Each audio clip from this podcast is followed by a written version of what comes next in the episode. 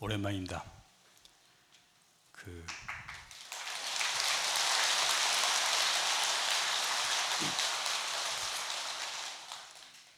지난달에 수계 오페라 원장 스님께서 법문을 하셨어요. 제가 한 달 쉬고 두 달 만에 이렇게 올라왔습니다. 저는 잘 쉬었는데 제가 쉬면서 느낀 게 그래도 내가 좀 팬이 많구나 하는 걸 느꼈습니다. 한 달 쉬니까 제 이야기를 듣고 싶어 하는 사람들이 일요오페를 기다린다는 말들을 여기저기서 들었습니다. 여러분들도 일요오페 많이 기다리셨죠? 아, 항상 대답이 크다니까.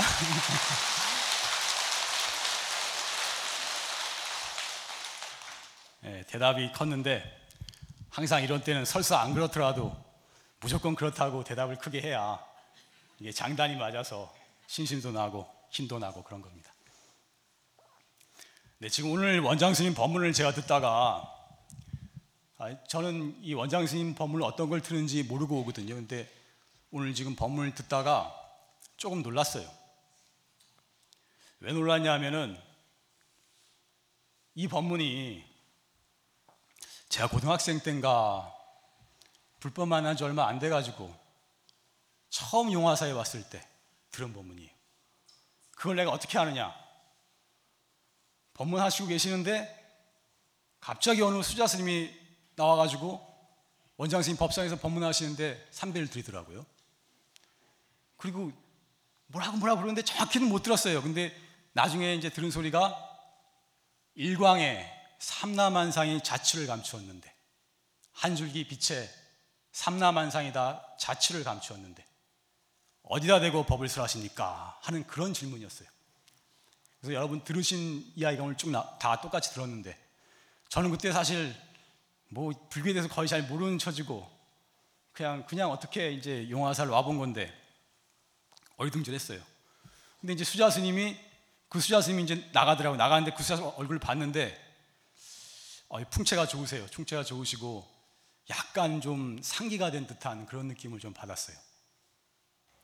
그래서 그런 그런 좀 경험을 하고 그 다음에 이제 밑으로 내려가 가지고 그 당시만 하더라도 원장 스님 친견이 됐어요. 법회 끝나고 한 가서 기다리면은 한 열대 명씩 들어가라 그러시더라고요. 열대 명씩 들어가라고. 그러면 단체로 들어가서 이제 인사를 드렸어요. 그래서 처음인데 뭐 기다려서 들어갔죠. 저도 들어가서 인사를 같이 한 10명 정도 인사를 드렸나? 인사를 드렸는데 또 그때 이상한 일이 벌어졌어요. 이거 아마 아는 용화 스님들 별로 없을 텐데. 근데 그때 군복을 입었는데 제 생각엔 수자 스님이 뭐 군, 군 관계 아닌가 그렇게 싶어요.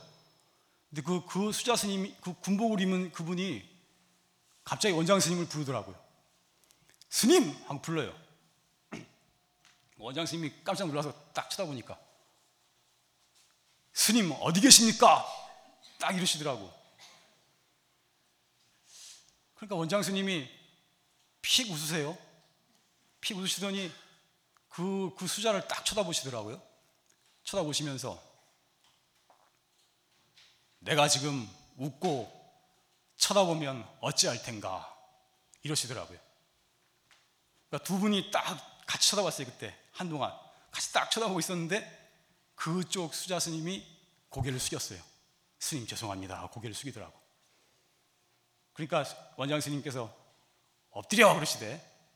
엎드리니까 그때 옆에 있는 장군 주비를 가지고 나오셔가지고 등을 한 대탁 부여 때렸어요. 그러니까 다른 보살님들 옆에 있다가 아이 사람을 왜 때려요? 막 그러고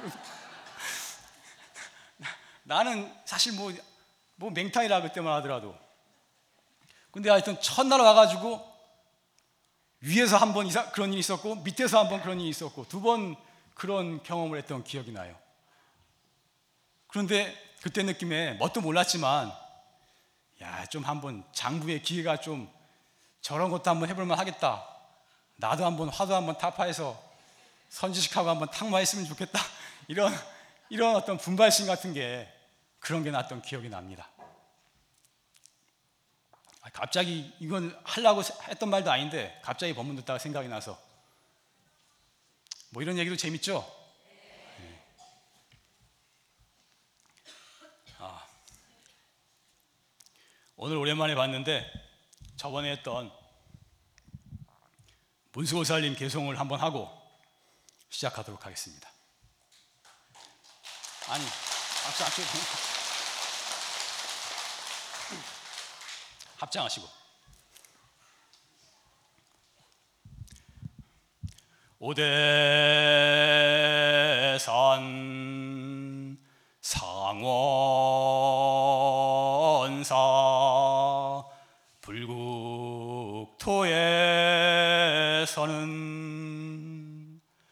문수 진신님께서 일만의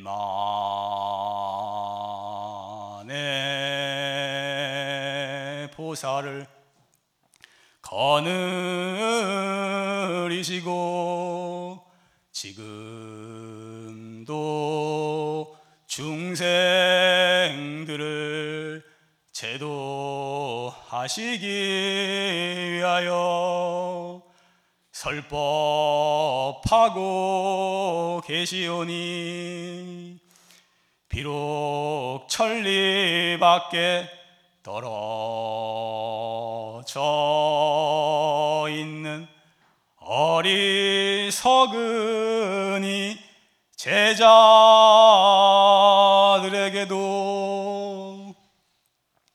문수 보살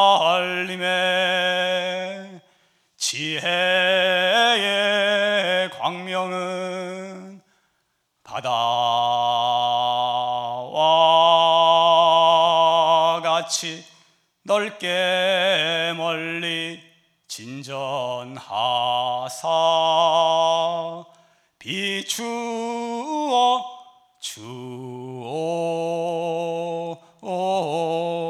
주옵소서. 내가 어려서부터 들었던 개송이라 참 좋아하는 개송입니다. 제가 몇 달 전에 이걸 줄여가지고 문수보살 광해전이라고 하는데 문수보살님의 빛광자, 바다해자, 전할전자. 문수보살님의 지혜의 광명이 바다와 같이 전해진다. 이런 뜻입니다. 제가 몇 달 전에 이것을 했을 때 어느 보살님이 와서 그러더라고요. 아이가 고3인데 이 개송이 너무 좋아서 아이한테 가르쳐 주겠다고 가르쳐 주고 싶다고.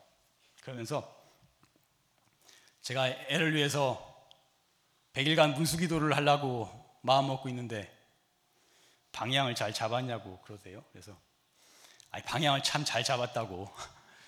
무수보살님은 지혜의 보살님이니까 우리 마음 공부를 하는 사람들도 이 지혜를 구하는 사람들도 공부에 도움을 받을 수 있는 것이고 이 세상에서 학업을 하는 사람도 이 지혜의 보살님께 기도를 하는 것은 방향을 잘, 잘 잡았다고 그런 말 했던 기억이 납니다. 근데 여기서 제가 좀 말씀드릴 거는 기도를 하는데 부모님이 기도를 해주시는 것도 좋지만 기도가 효과가 있으려면 본인이 직접 해야 됩니다. 하루에 5분을 하건 10분을 하건 본인이 직접 하는 게 훨씬 효과적입니다. 그래서 혹시 며칠 있으면 뭐 수능 시험인 것 같은데 수험생들이나 무슨 하여튼 그 시험 준비하는 사람들은 이 문수보살님 문수보살 광해전을 외우고 문수보살님의 지혜를 구하는 기도를 하루에 5분이라도 10분이라도 하면 도움이 많이 되지 않을까 싶습니다. 자기가 직접 함으로써 신심도 나고 불보살님에 대해서 의지하고 믿는 마음도 생기고 마음이 안정이 되고 자신감이 생기는 것입니다. 시험 볼 때 같은 실력이라도 마음에 자신감을 가지고 하는 거하고 자신감 없이 하는 거하고는 그 결과는 하늘과 땅 차이가 나는 큰 차이가 나는 것입니다.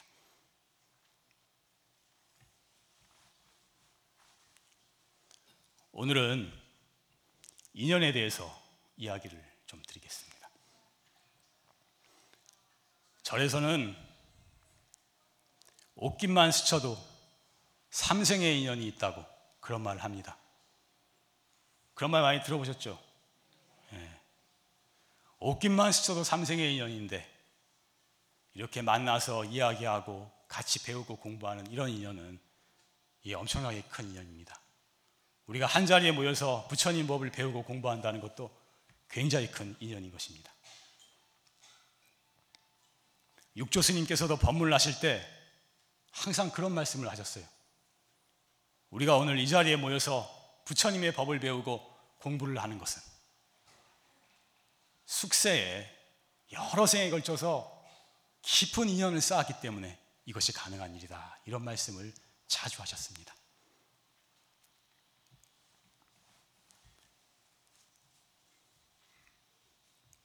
특히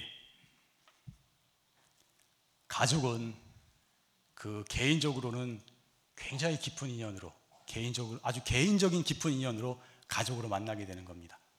부부 사이라든지 자식이라든지 부모라든지 형제라든지 이런 인연들은 이렇게 같이 살면서 매일 보는 이런 인연들은 워낙 인연이 깊기 때문에 이렇게 만나는 겁니다. 개인적으로. 근데 이것이 깊은 인연으로 만날수록 항상 좋은 인연만은 아니에요. 좋은 인연으로 만날 수도 있고 나쁜 인연으로 만날 수도 있습니다. 일타스님 일타스님 그 책에 보면은 그 좀 안 좋은 인연으로 만난 그런 이야기 하나 나오는데 이야기를 할까 말까 좀 시간이 뭐 해야지 뭐 일타스님 일타스님이 70년대 초반에 대구에서 이 그 이군 사령부라고 있는데 이군 사령부 장교들을 모아놓고 일주일간 법문을 하셨대요. 매일 한 시간씩 법문을 하셨는데 그때 그 법문을 듣던 사람 중에 그 이군 사령부 사령관이 있었대요. 이군 사령부 사령관이면 굉장히 높습니다. 별이 세 개쯤 돼요. 군대에서는 엄청나게 높은 사람이에요. 근데 이제 일주일 법문이 끝나는 날 하필이면 그 사령관한테 아주 안 좋은 일이 있었대요. 그 사령관이 외아들이 하나 있었는데 대학 들어간 대학 들어간 지 얼마 안 되는 외아들인데 친구들하고 간포 해수욕장에 이제 해수욕을 갔다가 다이빙을 했는데 친구들 둘은 무사히 금방 나왔는데 이 그 사령관 외아들은 이 다이빙을 했다가 이 뾰족한 돌에 이 명치를 찔렸대요. 그래서 나오지 못하고 죽었다는 거예요. 하필이면 법, 법문 끝나는 날. 근데 이제 그러니까 막 집안이 완전히 초상집이 돼가지고 사령관은 방에 틀어박혀서 먹지도 않고 나오지도 않고 그 어머니는 완전히 실신 상태라 정신이 없어가지고 또 2층에서 계단에서 굴러 떨어져가지고 머리를 많이 다치고 집안이 완전히 그 초상집이었대요. 그래서 팔공산 동화사에서 49제를 지냈는데 49제 날은 일타 스님이 일이 있어서 못 가시고 다른 스님들 가서 예부 그 연불을 해주셨대요. 해주시는데 근데 한참 49제를 지내고 있는데 이 사령관이 갑자기 벌떡 일어나더라는 거예요. 일어나더니 소리를 막 지르는데 이놈의 자식 이 모가지를 비틀어 죽여도 시원찮은 놈 막 이 나쁜 놈 막 소리를 지르고서 막 박차고 나가더라는 거예요. 사람들이 다 어리둥절했대요. 어떻게 된 건가? 어리둥절했대. 근데 그날 새벽 1시에 이군 사령관 헌병대장이 이 일타 스님을 모시러 왔다는 거예요. 가자고. 사령관님이 차이신다고. 그때는 통행 금지가 있던 때라 상당히 그 백이 없으면 새벽에 못 다니는데 헌병대장 차를 타고 이군 사령부로 들어갔대요. 그러니까 그 사령관이 일타 스님을 보더니 큰 절을 하더랍니다. 큰 절을 하더니 스님 제가 그동안 불교를 헛껍데기로 믿었는데 오늘 좀 제대로 믿을 수 있을 것 같습니다. 그러더래요. 그래서 무슨 일입니까? 그러니까 제가 6.25 때 30 여단장 여단장 단장 단장이었는데 여단장이었는데 이제 서울 수복하고 북진을 하고 있었대 북진 북진에서 막 올라가는데 조금만 더 있으면 백두산이 태극기를 꽂겠구나 싶어가지고 내가 백두산이 태극기를 꽂으리라 막 이렇게 마음을 먹고 굉장히 막, 막 밀어붙이던 때였대요. 근데 이승만 대통령한테 전화가 왔다는 거예요. 지휘관 회의가 긴급하게 있으니까 경무대로 오라고. 그래서 대통령 말이라 할 수 없이 경무대로 가면서 그 신뢰하는 부관한테 신신당 불렀대요. 지금 중공군들이 엄청나게 내려온다는 말이 있다. 그러니까 항상 경계를 잘하고 내가 없으면 너라도 하루라도 빨리 태극기를 백두산에다 태극기를 꽂으라고 신신당부를 하고 경무대로 대통령한테로 간 거예요. 그런데 이제 가는 날이 장날이라고 그날 중공군이 수만 명이 내려왔대요. 내려와가지고 그 부대를 에워싸고 박격포 공격을 막 퍼부은 거예요. 그래가지고 30여단 여단이 병사들이 거의 몰살을 당했다는 거예요. 그래서 장군이 가보니까 막 볼 수도 없이 저참한 환경이라 야, 부하들이 다 죽어서 아이고 이게 다 죽었구나. 그 부관도 당연히 죽었겠지 이러고 있는데 부관이 살아가지고 오더라는 거예요. 그래서 물었대요. 어이 자네 어떻게 살았냐? 너 어떻게 된 거냐? 그러니까 더듬더듬 하더니 실은 어제 온천에 가 있었습니다 그러더래. 야, 너 온천에 누구랑 갔어? 그러니까 말 못하고 한참 멍 못하더니 사실은 기생들하고 그러더래요.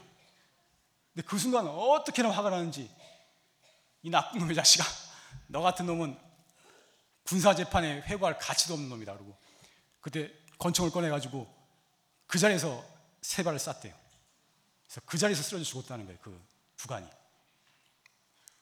그리고서 20년이 넘게 지나가지고 새까맣게 잊고 있었다는 거예요. 그 문제를 자기는 잊고 있었는데 49세 때 아들 제사를 지내는데 그 부관이 얼굴이 딱 보이기 시작하더니 아주 생생하게 계속 보이더래요. 그 너무나 생생하더라는 거예요. 그 순간 막 또 분노가 치밀어가지고 막 욕을 끌어붙고 그렇게 나왔다는 거예요. 자기가 생각해 보니까 그 부관이 죽은 시점하고 한 1년 있다가 아들이 태어난 거하고 대충 맞춰보니까 아, 그놈이 내 아들 왔구나. 이렇게 말하더라는 거예요.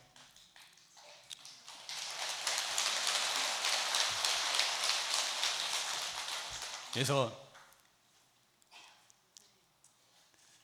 전생의 원수가 자기가 물론 죽을 인가가 있으니까 죽었겠지만 또 부모 가슴에도 목을, 못을 받고 그렇게 죽는 수도 있는 것입니다. 제가 생각할 때 가족들은 대부분 그래도 서로 은혜가 있는 인연이고 서로 빚도 있고 서로 친한 인연들이 대부분 많으리라고 생각합니다. 근데 가끔은 이렇게 이렇게 원수가 만나는 수도 종종 있습니다. 이런 얘기를 왜 하냐면은 이런 얘기를 한 번씩 해야 좀 재미도 있고 이 전생이라는 것도 있고 인과라는 것도 있구나 하는 걸 여러분이 좀, 좀 믿으시라고 그 이야기를 드린 것입니다. 그래서 그 좋은 인연도 만나는 것이고 나쁜 인연도 만나는 것입니다. 우리가 인연이 있으면 만나게 돼 있어요. 그 인연을 풀어야 되기 때문에. 그런데 그 전생 인연을 얘기했지만 전생 인연도 중요합니다. 사실은 과거로부터 이게 다 현재에 온 거거든요. 중요하지만 너무 전생 인연을 또 생각 탓하면 또 안 돼요. 그건 좀 그 지나간 거니까 전생 인연도 중요하지만 지금 우리가 현재에 지금 살아가고 있는 이 사람들, 이 인연들을 어떻게 좋은 인연으로 맺어갈 것인가? 그것이 사실은 훨씬 더 중요한 것입니다. 가족들 같은 경우에는 깊은 인연을 만나서 자주 보니까 아무래도 남보다 더 마음 상할 일이 많고 갈등이 생길 일이 더 많은 것입니다. 제 생각인데 전 예전에 어릴 때부터 내 개인적으로 이런 생각을 했는데 너무 가깝다 보니까 너무 가깝다 보니까 좀 약간 너무 예의 없고 함부로 대하고 이런 것들도 상당히 영향이 있지 않는가 약간 무시한 태도를 하고 이런 것도 영향이 있지 않는가 그런 생각을 했어요. 그래서 제 생각에는 가까울수록 좀 더 잘해야 되지 않은가. 가까운 사람일수록 오히려 좀 더 예의를 지키는 것도 필요하지 않은가. 그런 생각을 했습니다. 그래서 옛말에 부부 유별이란 말이 있어요. 부부 유별. 부부 사이에도 별다름이 있다. 부부가 너무 가깝긴 하지만 때로는 손님처럼 조금 어려워할 줄도 알고 예의를 지킬 줄도 알고 존중할 줄도 알고 이런 것이 필요하지 않은가. 이건 내 어려서부터 갖고 있던 내 지론이에요. 내 뒤에 눈 감고 조시는 보살님이 한두번 보이는데 난 성질에 내 얘기하는데 졸면은 이걸 참 봐주질 못해요. 나이 좀 자존심이 강해가지고. 아니, 나는 항상 재미있는 얘기만 한다고 생각하는데 이런 얘기를 하면 들으면서 존다면 이거 뭐 그래서 우리가 자기 입장에서만 생각하면 가족들 같은 경우에 남편이나 아내나 다 마음에 안 드는 게 많고 자식들도 공부 안 하고 놀면은 참 마음에 안 드는 게 많고 그래서 그들이 다 잘못한 것 같고 그들을 나무라는 나는 항상 옳은 것 같지만 사실은 그것이 꼭 옳은 것이 아닙니다. 세상 사람들은 나는 옳고 너는 틀렸다. 이렇게 해서 항상 싸워댑니다. 너는 틀렸어. 나는 옳고. 끝도 없는 싸움이 벌어집니다. 그러나 부처님 법은 이 시비를 떠나는 거예요. 옳고 그름 자체를 떠나는 거예요. 내가 옳다는 그 생각을 버려버리는 거예요. 옳다 그러다 그 생각을 버려버리는 것이 사실은 부처님 법인 것입니다. 내가 분명히 옳은 것 같지만 내가 옳다는 그 생각을 버려버리고 나면 다른 사람을 훨씬 더 이해할 수가 있는 것입니다. 상대방이 분명히 틀린 것 같지만 상대방이 틀렸다는 그 생각, 내가 옳다는 그 생각을 버리지 못하면 절대로 상대방을 제대로 이해하고 받아들일 수가 없어요. 그래서 내가 옳다는 생각, 그것을 놓아버리는 것이 그래서 다른 사람을 이해하고 포용할 수 있는 것이 사실은 굉장히 큰 공부인 것입니다.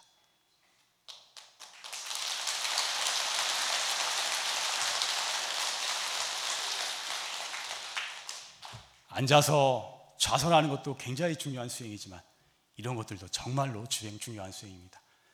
좌선에 대해서는 원장 스님이나 조실 스님이 항상 말씀을 많이 하시니까 제가 별로 할 말이 없지만 우리 불자들이 앉아 있는 걸 너무 강, 수행을 너무 강조하다 보니까 이런 생활 속에서의 진짜 중요한 수행을 놓치고 있는 것이 아닌가 그런 높아심에서 제가 가끔 이런 말씀을 드리는 것입니다.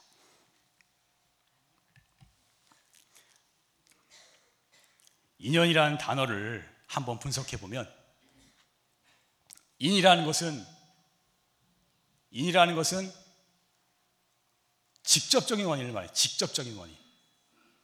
연이라는 것은 간접적인 원인을 말하는 것입니다.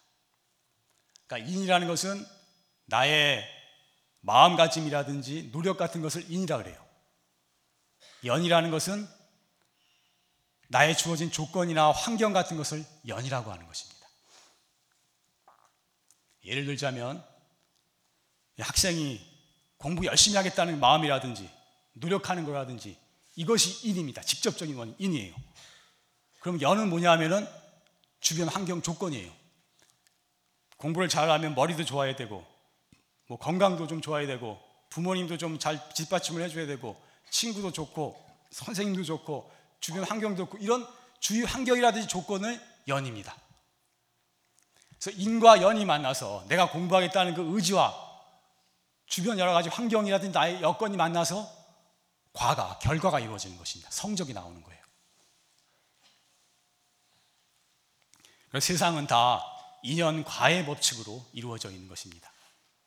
비유하자면, 다시 또 비유하자면, 호박 씨가 인이에요, 인. 직접적인 원인, 호박 씨가 인이고, 호박 씨가 싹이 터서 호박을 열려면, 뭐, 물도 좀 줘야 되고, 땅도 좀 좋아야 되고 비료도 좋아야 되고 온도도 맞아야 되고 이런 게 연이 조건이에요. 이런 게 맞음에 따라서 호박이 큰 호박도 열리고 작은 호박도 열리고 나 별로 별 쓸데없는 것도 열리고 호박이 안 열리기도 하고 그 결과가 나타나는 것입니다. 그러니까 세상 일이라는 것은 입만 내가 열심히 하겠다고 하는 게 중요하긴 하지만 그것만으로 또 되는 건 아닙니다. 연이 주변 환경이나 조건이 갖추어져야만 큰 결실을 맺을 수가 있는 것입니다. 그런데 이 연이라고 하는 것은 주변 환경이라고 하는 조건이라고 하는 것도 따지고 보면은 다 과거의 나의 마음씀으로부터 과거의 나의 인으로부터 생긴 거예요. 지금 내가 이런 몸을 받아서 이런 부모를 만나서 이런 배우자를 만나서 이런 건강 상태를 가져서 이런 모든 조건들이 사실은 내 과거나 아니면 과거 전생이나 그 과거에 내가 했던 마음 쓰고 행동했던 그 결과물로서 지금 나타난 것입니다. 사실은. 그렇기 때문에 지금 내가 인을 마음가짐을 항상 잘 쓰고 노력을 하면은 지금 주변 환경이 좀 안 좋더라도 차츰차츰 시간이 가면서 좋아지게 되어 있는 것입니다. 만약에 다음 생에 다시 태어난다면 훨씬 더 좋은 조건을 가지고 태어나게 되는 것입니다. 그래서 제가 그 자기의 입만으로서 다 안 된다고 했는데 그래서 이 주변 조건, 연을 좋게 하기 위해서는 어떻게 해야 되느냐? 공덕을 쌓아야 되는 거, 공덕을. 공덕이 필요한 것입니다. 공덕을 쌓아야 이런 여건들이 좋아지게 되어 있는 거예요. 그러면 공덕을 쌓는 가장 좋은 방법은 뭐냐? 내가 두 가지를 말씀드리고 싶은데. 첫 번째는 계율을 지키고 이 바르게 살아야 됩니다. 다른 사람 해치지 않고 계율을 지키고 바르게 수행하는 것. 이것이 공덕이 크고 두 번째로는 다른 사람한테 베푸는 것이 공덕이 굉장히 큰 것입니다. 다른 사람한테 베풀고 살아야 돼요. 물질적으로라도 될 수 있으면 베풀어야 됩니다. 없더라도 조금이라도 남한테 베푸는 습관을 가져야 됩니다. 그것이 나한테 돌아오는 것입니다. 물질적으로 좀 안 되면 말 한마디라도 베풀어야 됩니다. 다른 사람 마음 편하게 해줘야 돼요.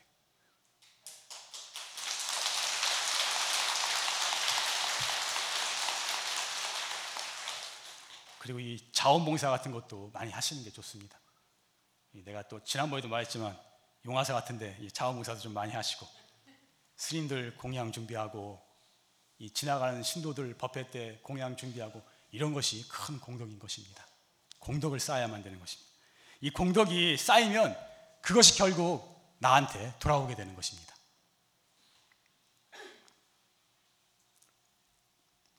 부처님께서는 이 세상이 이 온 우주 만물이 다 그물처럼 연결되어 있다고 말씀하셨어요. 그물처럼. 우리가 그물이 있으면 이쪽하고 이쪽 그물하고 다른 것 같잖아요. 관계가 없는 것 같잖아요. 그렇지 않아요.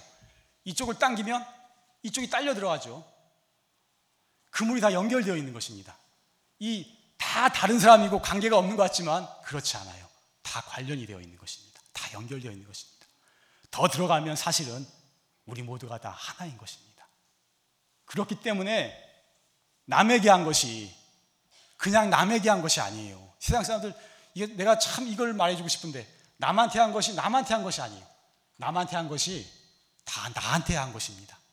이 다 연결되어 있기 때문에 다 나이기 때문에 그래서 남한테 한 것이 그대로 다 나한테 되돌아오게 되어 있는 것입니다. 다른 사람한테 아픔을 주고 고통을 주면 언젠가는 그것이 아픔이 돼서 고통이 돼서 이 나한테 되돌아오게 돼 있어요. 다른 사람한테 기쁨을 주고 고통을 없이 하고 즐거움을 주면 그것이 즐거움으로 행복으로 기쁨으로 결국 언젠가는 다 나한테 되돌아오게 되어 있어요. 저 사람은 왜 이렇게 잘 살까? 난 이렇게 못 사는데 한탄할 것이 아니라 다 원인이 있는 것입니다. 원인이 있어서 인과 연이 만나서 그러한 과보가 결실이 생겨난 것입니다.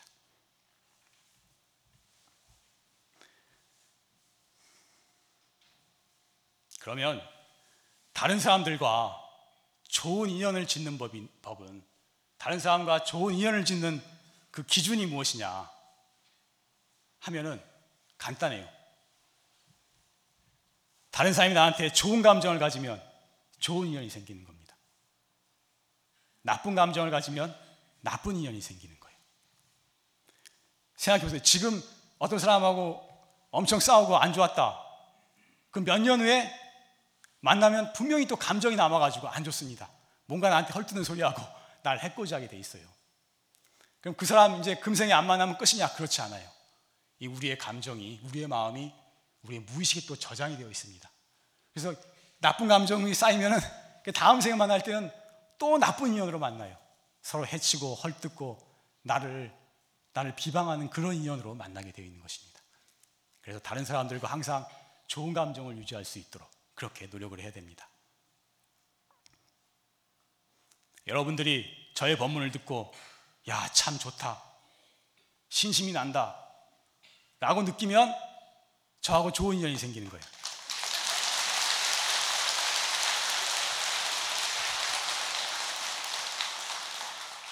제 말 들으니까 좋죠? 사실은 이 부처님 법을 배우고 공부하는 인연은 나빠질 수가 없는 인연입니다. 자기가 그렇게만 살아간다면. 그런 인연으로 만난 사람들은 세생생 좋은 인연으로 서로를 도와주고 이끌어주는 인연으로 그렇게 만날 수밖에 없는 것입니다.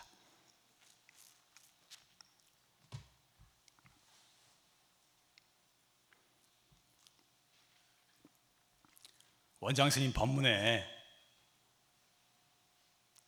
다생 원체가 기어치니라 다생의 다생의 원수와 빚이 다 친함으로부터 생겼다. 그렇게 말했습니다. 들어보셨는지 모르겠는데 다생의 원수와 빚이 어디서 생겼느냐? 친함으로부터 생겼다. 친했기 때문에 다생의 원수가 됐다는 거예요. 사실 친하지 않은 사람은 원수 될 일도 없습니다. 친하기 때문에 결국 살다 보면 원수 될 일이 생긴다는 거예요. 예를 들어서 부부 사이가 서로 죽고 못 살아서 결혼을 했지만 시간이 지나면 자꾸 갈등이 생깁니다. 그러다 원수같이 되는 일도 상당히 많아요. 많은데 한 생을 정말 사이좋게 살다 가는 것도 드문 일입니다. 참 드문 일이지만 사이좋게 살다 가면 그 인연으로 다음 생에 또 만나게 돼 있어요. 틀림없이 만나요, 이거는. 만나서 또 같이 삽니다. 그러면 계속해서 좋게 만드느냐? 그렇지 않아요. 너무나 사랑하기 때문에 원수가 되는, 될 수가 있는 것입니다. 너무나 사랑하기 때문에 집착이 생기고 다른 사람 그 배우자가 다른 여자나 다른 남자하고 가까이 하는 걸 보면 시기 질투가 나고 삼각관계가 생기고 이 원수되는 일이 생기고야 마는 것입니다. 그래서 사실은 애정으로 애정으로만 맺어진 인연은 세상의 이익으로만 맺어진 인연은 이 가다 보면 결국은 원수되는 일로 그렇게 마감할 가능성이 많은 것입니다. 그러면 어떻게 해야 되느냐? 어떻게 해야 새생생 좋은 인연을 만날 수 있느냐? 좋은 인연이 될 수 있느냐? 그러면 이것은 불법을 공부하는 도반의 인연으로 만나야 하는 것입니다. 우리가 단지 단지 부부로서만 사는 것이 아니라 부부이자 도반이에요. 같이 이 부처님 법을 공부하는 도반으로 이끌어야 되는 것입니다. 자식이지만 단순한 애정으로 그냥 아끼고 좋아하는 그런 자식이 아니에요.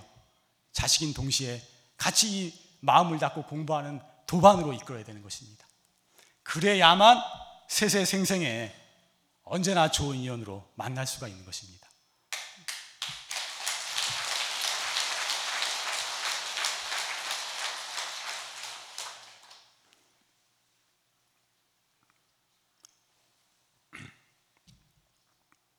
왜냐하면은 이 부처님 법이 불법이라는 것이 영원한 문제를 해결하는 길이기 때문입니다.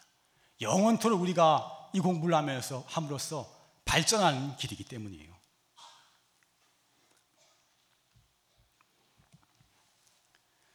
다른 종교는 자기의 신이라든지 절대자만을 믿고 따르는 것으로서 종교의 근본을 삼습니다. 근데 자기의 종교를 열심히 믿는 건 그것도 좋은 것이 좋은 일이고 그렇게 함으로써 어느 정도 마음의 안정을 가져올 수가 있는 것입니다. 그러나 그것만 가지고는 단순히 믿고 의지하는 것만으로는 영원한 문제가 해결되지는 않습니다.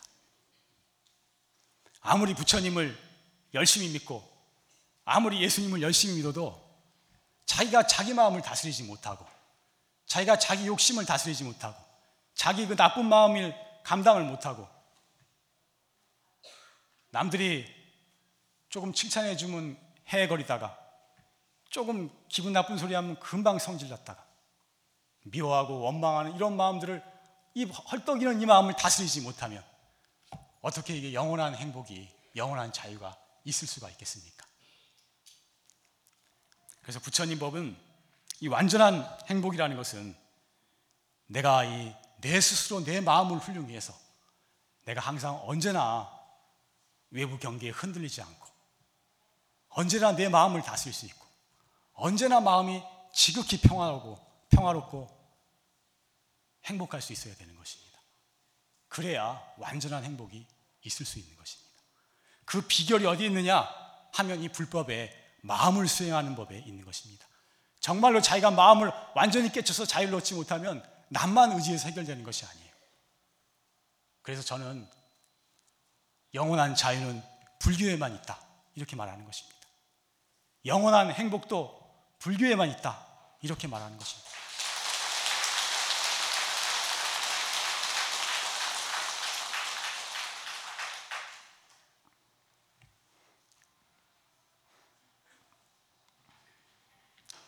그래서 한번 따라해 봅시다. 영원한, 자, 영원한 자유는 불교에만 있다. 영원한 행복도 불교에만 있다. 영원한 마음의 문제를 근본적으로 해결하는 길이 불교에만 있기 때문이다. 저는 불법에 대해서 불법의 위대함에 대해서 확신이 꽉 찬 사람이에요. 이 가슴 속에 이 어마어마한 확신이 꽉 차 있는 사람이에요. 난 이 이 넘치는 확신을 여러분들한테 다 심어주고 싶어요.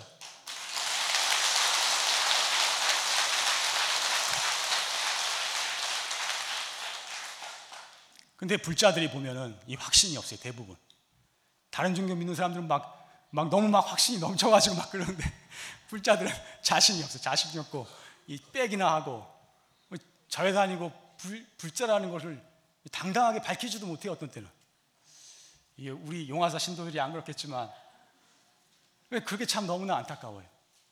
왜 우리는 다른 종교나 사상보다 몇십 배, 몇백 배 훌륭한 가르침을 가지고 있는데 왜 우리가 자신이 없는가?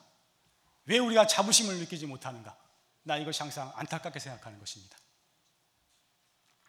우리 용화사 신도들은 조실 스님, 원장 스님 법문도 많이 들었고 내가 비록 되지도 않는 소리지만 이렇게 떠들어대는 소리를 들었으니까 이제 분명히 확신을 가지고 자부심을 가지리라고 믿습니다. 그렇죠?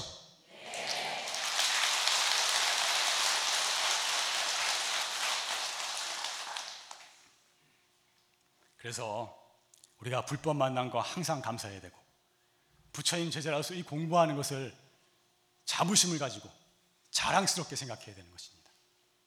가슴 딱 피고 이 당당하게 살아야 되는 거예요. 가슴을 펴야 돼도 가슴을 펴야지 건강에도 좋아요. 가슴 딱 피고 당당하게 살자고요. 뭐가 자신이 없어. 자랑스럽게 생각하고 삽시다.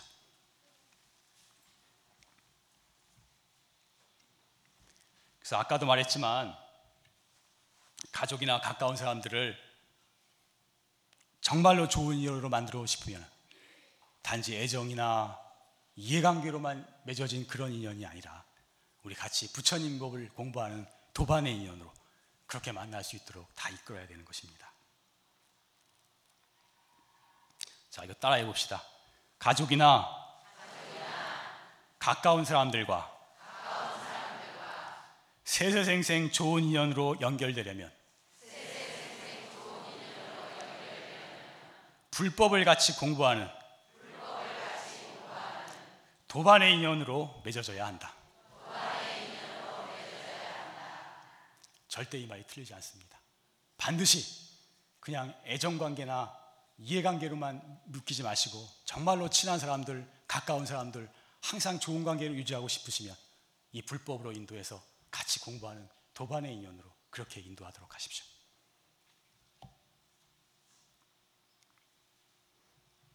끝으로 참선법과의 인연을 말씀드리겠습니다. 제가 아까 마음의 문제를 근본적으로 해결하는 길이 불교에만 있다라고 말했는데 그 핵심에는 참선법이 있는 것입니다. 특히 용화사는 최상승 활구 참선법을 가리킨 도량이에요. 참선법이 조금 어렵긴 어렵습니다. 그렇지만 우리가 이, 이, 이 정법 도량에 인연이 됐는데 참선법에 조금이라도 습관을 드러나야 되는 것입니다. 이 습관이라도 드러나야 그 습관이 있기 때문에 다음 생에 또 만나게 돼요. 이게 우리가 하던 거를 되풀이하는 습관이 있어요. 이 전생용광을 보면은 음악을 많이 했던 사람은 자꾸 어렸을 때 음악 쪽에 끌려요. 미술을 많이 했던 사람은 미술 쪽에 끌려요. 맨날 절에서 살았던 사람은 자기도 모르게 절에서 끌려요. 맨날 참선했던 사람은 자기도 모르게 참선으로 가게 돼요. 끌리게 되는 이걸 자, 안 되지만 자꾸 해놔야 습관이라도 들여놔야 다음 생에 또 이 공부 만나게 돼요. 이거 하게 됩니다. 그러니까 안 되지만 인연이라도 심어놔야 되는 거예요.